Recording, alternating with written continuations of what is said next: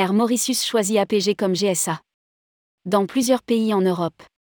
Air Mauritius vient d'annoncer qu'elle a choisi APG pour la représenter sur de nouveaux marchés en Europe, en Autriche, en Belgique, au Chypre, en Grèce, au Luxembourg, aux Pays-Bas, au Portugal et en Espagne. Rédigé par Jean Dalouze le lundi 3 avril 2023.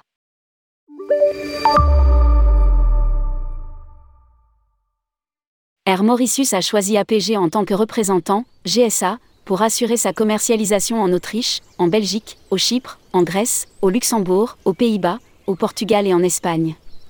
APG représente actuellement la compagnie sur des marchés importants, notamment aux États-Unis, au Canada, en Italie, en Suisse et en Allemagne. Lire aussi, Air Mauritius, il faudra remettre les gaz après la crise sanitaire. À partir d'octobre 2023, Air Mauritius commencera à opérer 2 vols hebdomadaires vers Genève tout en augmentant ses fréquences vers Londres avec un vol quotidien vers l'aéroport de Londres-Gatwick à partir du 29 octobre 2023. À lire aussi, Cyprus Airways représenté par APG est de retour à Paris.